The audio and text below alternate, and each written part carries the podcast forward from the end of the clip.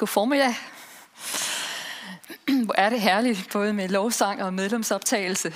Øhm, jeg kan sige, at Sigrun hun var min gruppeleder på min DTS, så det er også en gammel kending herovre. Men i dag så er temaet krybe eller kongerige. Jeg ville gerne, at det havde været mig, der havde fundet på titlen, men det var det ikke helt.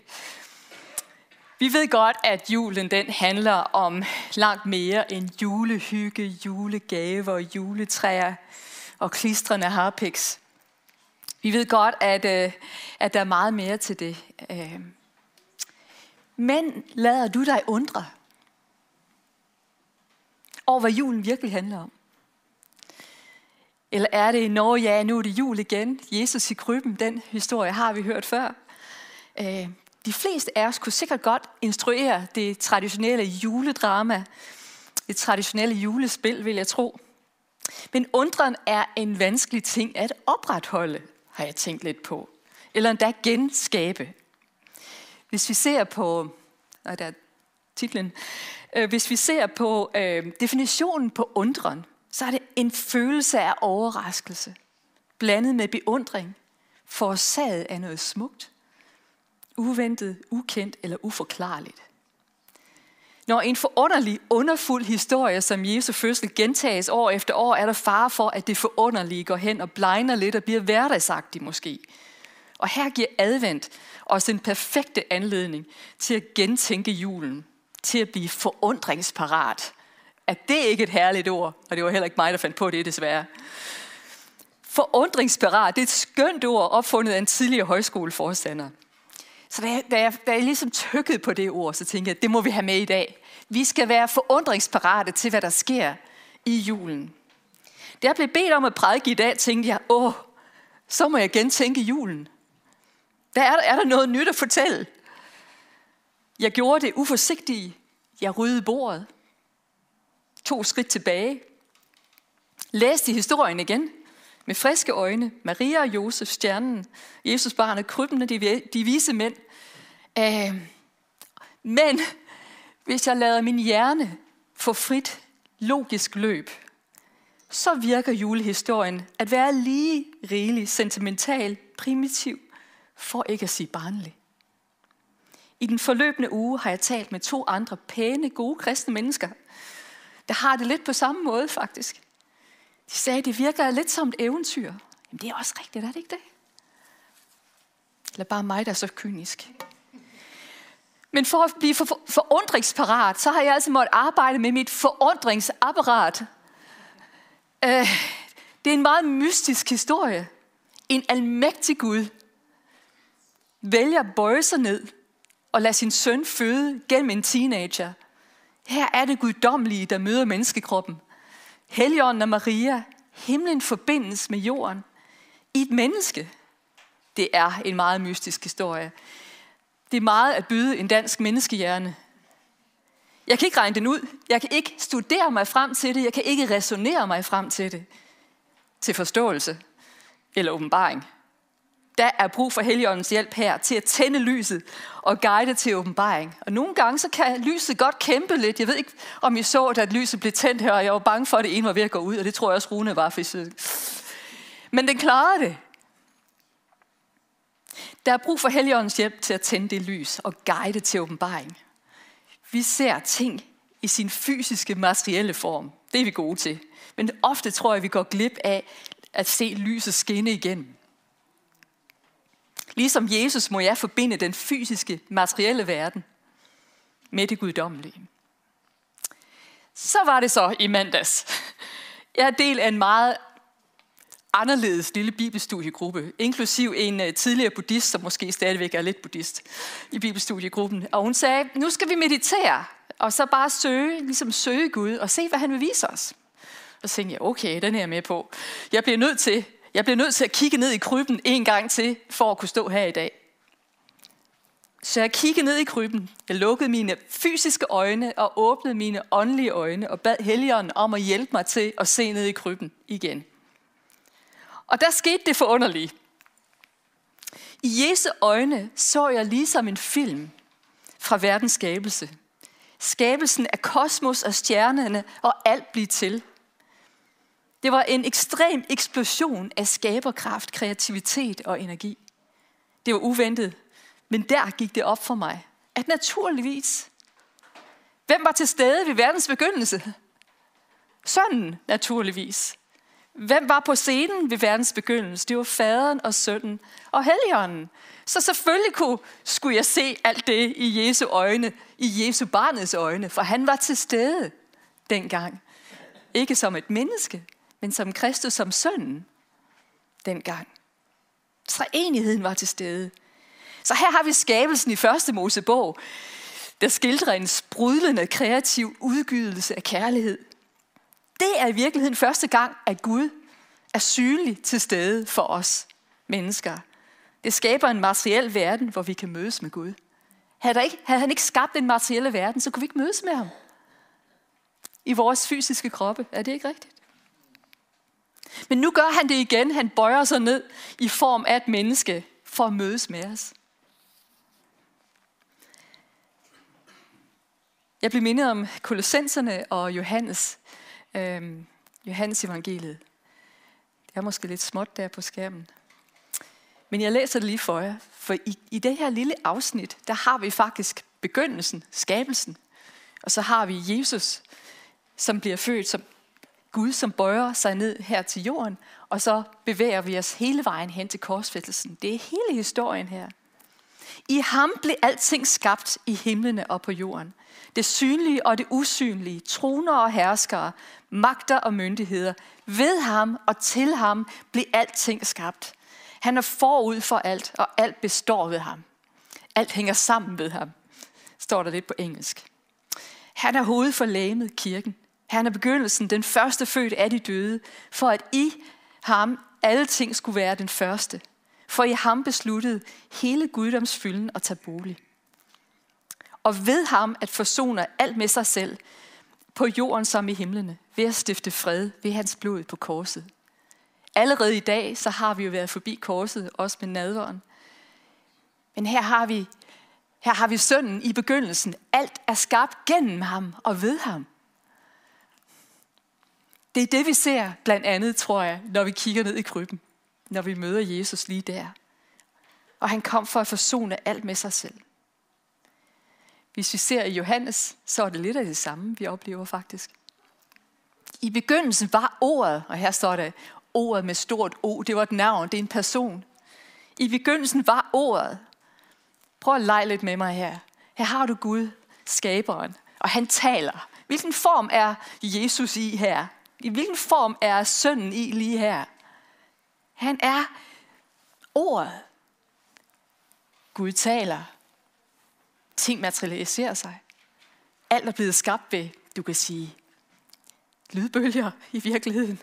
Er det ikke det, det er? Gud taler, hvad han ønsker, der skal skabes, og de materialiserer sig. Men igennem ordet, så er Jesus, altså sønnen, alt bliver defineret igennem ham. Han er definitionen af alting. Bedre end noget leksikon eller ordbog. Er det ikke fantastisk? I begyndelsen var ordet, og ordet var hos Gud, og ordet var Gud. Og pludselig går ordet hen og bliver han. Menneske. Han var i begyndelsen hos Gud. Altså Jesus i krybben.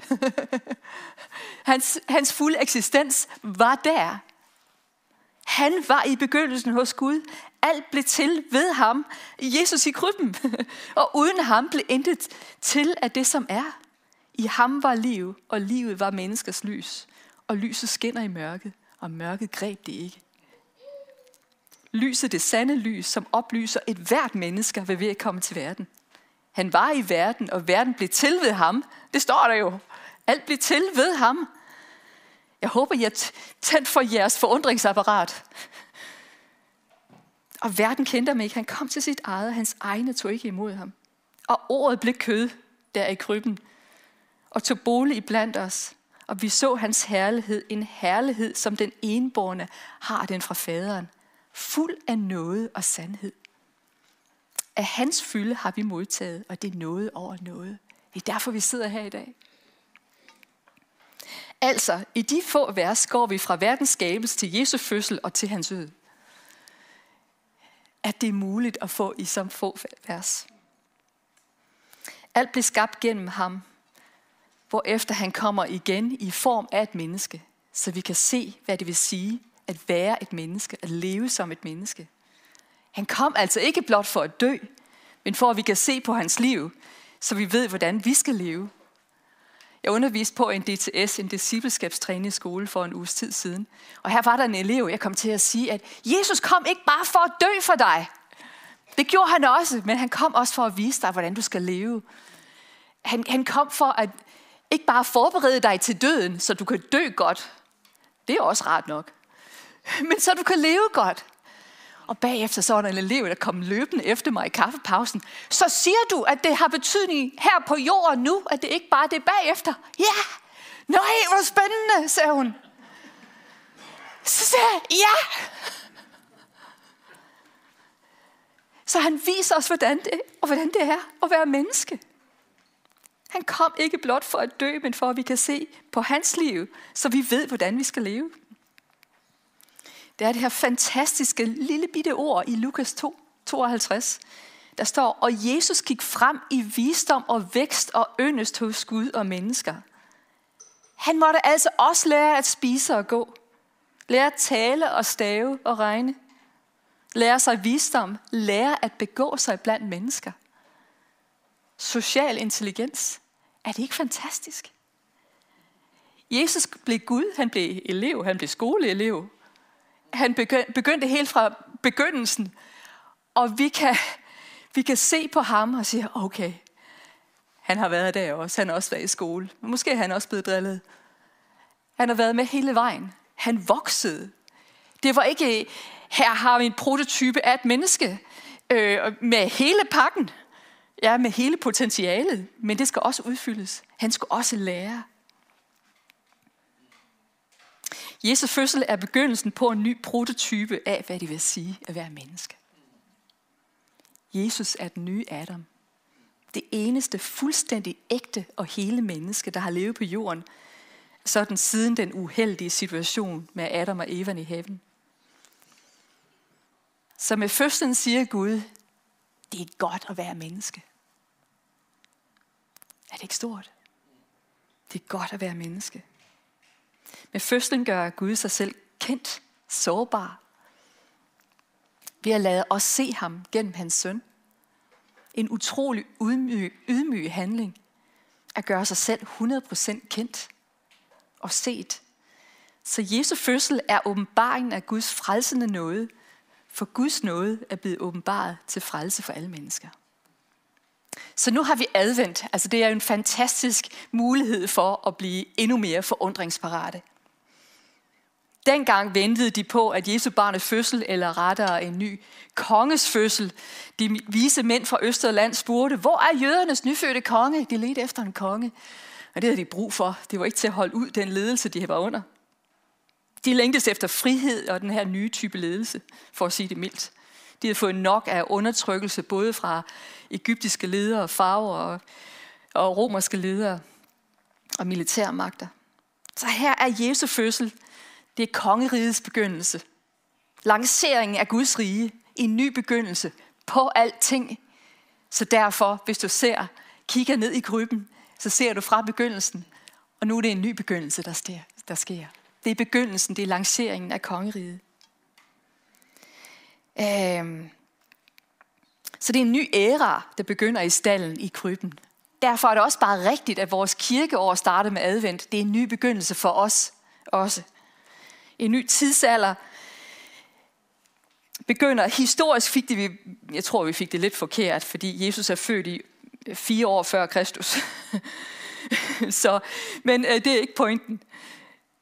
Det er så stort, at vi simpelthen har valgt, at vores tidsregning begynder med Kristus. Fordi der begynder Guds riges tidsalder.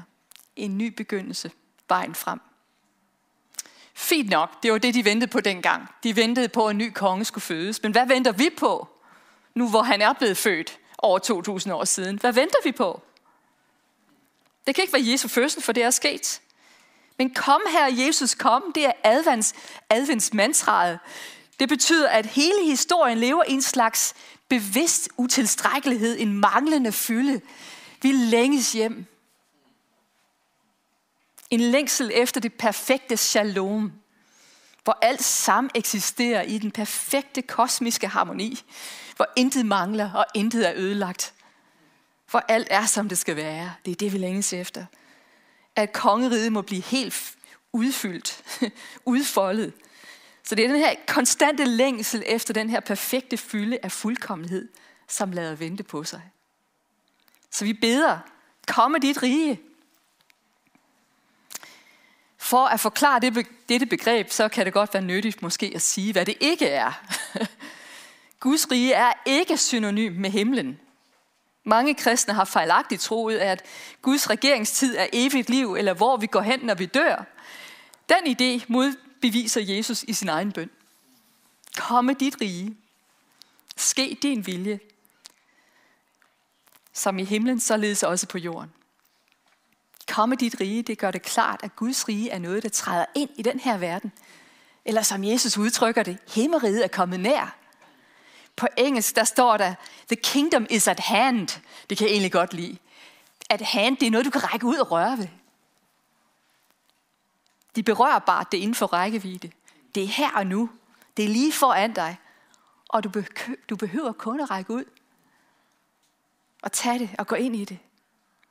Så vi bør ikke projektere øh, det her Guds rige ind i den kommende verden. Det er her, det er nu. Så det vi ser i det nye testamente, i, især i Matteus evangeliet, det er, at Guds rige er en ny verdensorden. Det er en ny tidsalder. Det er et lovet håb, der begynder med Jesus, og det fortsætter i os. Vi kan ikke øh, kræve Guds rige komme nu. Kom så da. Det kan vi ikke gøre. Vi kan længtes efter det, vi kan bede efter, men vi kan også aktivt logge ind selv og være med til det. Jeg tror, det er det, der betyder at være vågen og i konstant længsler og venten. I Lukas 17 står der, da farisæerne spurgte Jesus, hvornår Guds rige kommer? Færre nok, det er et godt spørgsmål. Guds rige kommer ikke, så man kan iagtage det, men vil, øh, man vil heller ikke kunne sige, se her er det, eller se der, for Guds rige er midt i blandt jer. Guds rige er herinde, lige nu.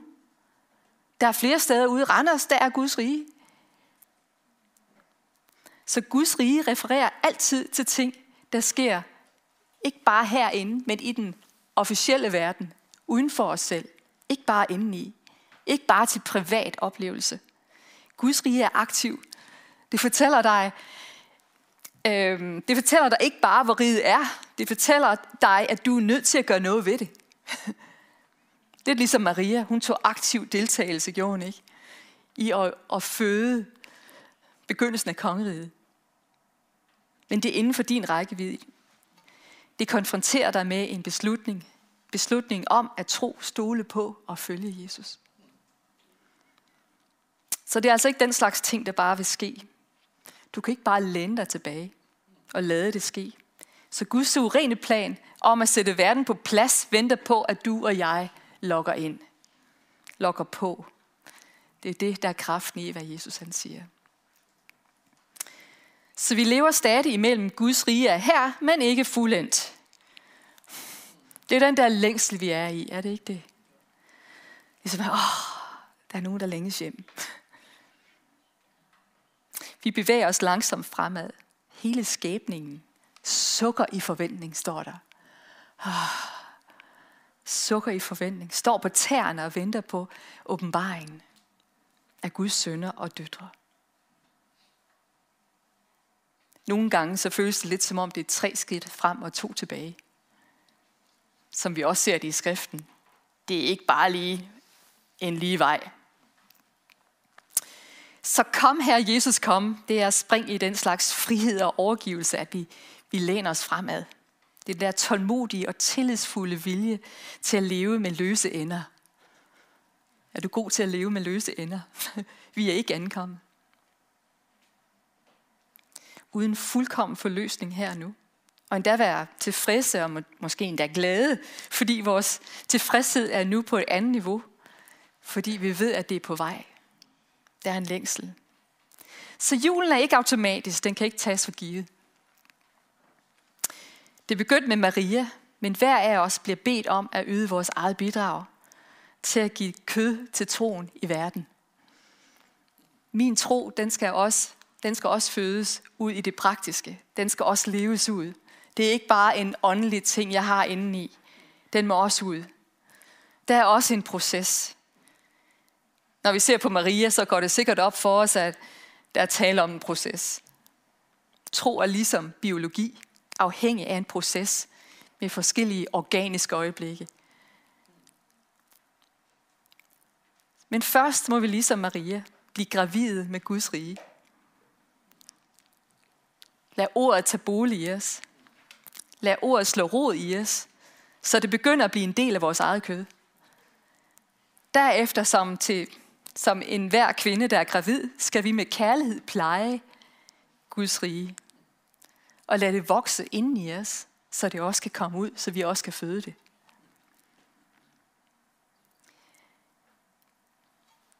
Ups, jeg tror, jeg glemte en her.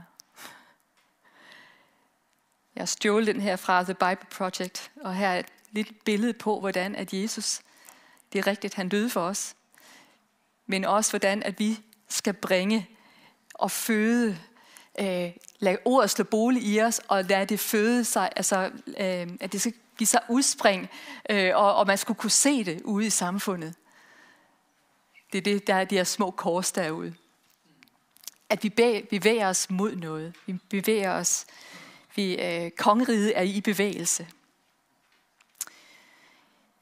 Guds rige er blevet lanceret med den måde, det sker på, er ikke ved arrogant teknologi, men gennem at betjene hinanden.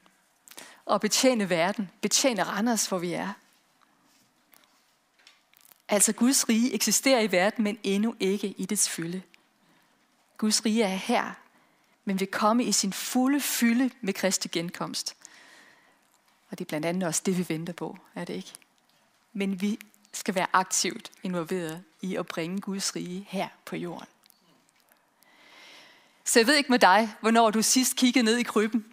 Men jeg vil gerne øh, invitere dig til også at kigge ned i krybben og se i Jesu øjne. Øh, og det kan også godt være, at der er nogle af jer, der har brug for at blive forundringsparate, og måske arbejde med forundringsapparatet, øh, som jeg måtte. Øh, så her til sidst, øh, så vil jeg egentlig gerne invitere dig til at enten bede for dine egne øjne. så du kan lægge din hånd på dine egne øjne, så er der ikke andre, der skal gøre det. Coronatiden. Men læg dine hænder på dine egne øjne og bed Gud, gør mig forundringsparat. Hjælp mig til med mine åndelige øjne at se dig på en ny måde den her jul. Og få en ny forståelse af, hvad kongeriget handler om. Du kan også, hvor du sidder, lige øjne din nabo, sig. vil du bede for mig på afstand. Og så bed for hinanden og for hinandens øjne. Kan vi gøre det? Vi er et fællesskab, ikke? Og hjemme i stuerne, der vil jeg bare anbefale dig til at gøre det samme. Og der har du endda mulighed for lige at stikke ud i køkkenet og hente noget olie. Og endda salve hinandens øjne, hvis du har lyst. Hvis der ikke er alt for meget makeup på der. Men, men også salve hendes andre øjne til at se. Og se Jesus på en ny måde. Se Jesus nede i krybben. Se Guds rige. Og også sige, ja herre, ligesom Maria, så er jeg også villig til at lade ordet slå rod i mig, til at jeg kan føde noget nyt. Giv kød på her i det her liv nu. Så herre, vil du, vil du hjælpe os? Vil du hjælpe os til at se dig på en frisk måde? At vi må se kongeriget i bevægelse. At vi må se helt fra begyndelsen her, hvor alt blev skabt gennem dig. Og nu alt skal skabes gennem dig igen. Gennem den nye Adam at vi må få lov til at se dig vokse og bringe, bringe lys og liv. Det inviterer vi dig ind i vores liv til at bringe lys og liv. Tak, Helligånd, at du står på spring til at gør os forundringsparate og til at hjælpe vores logiske forundringsapparat til at have plads til åbenbaring, have plads til dig.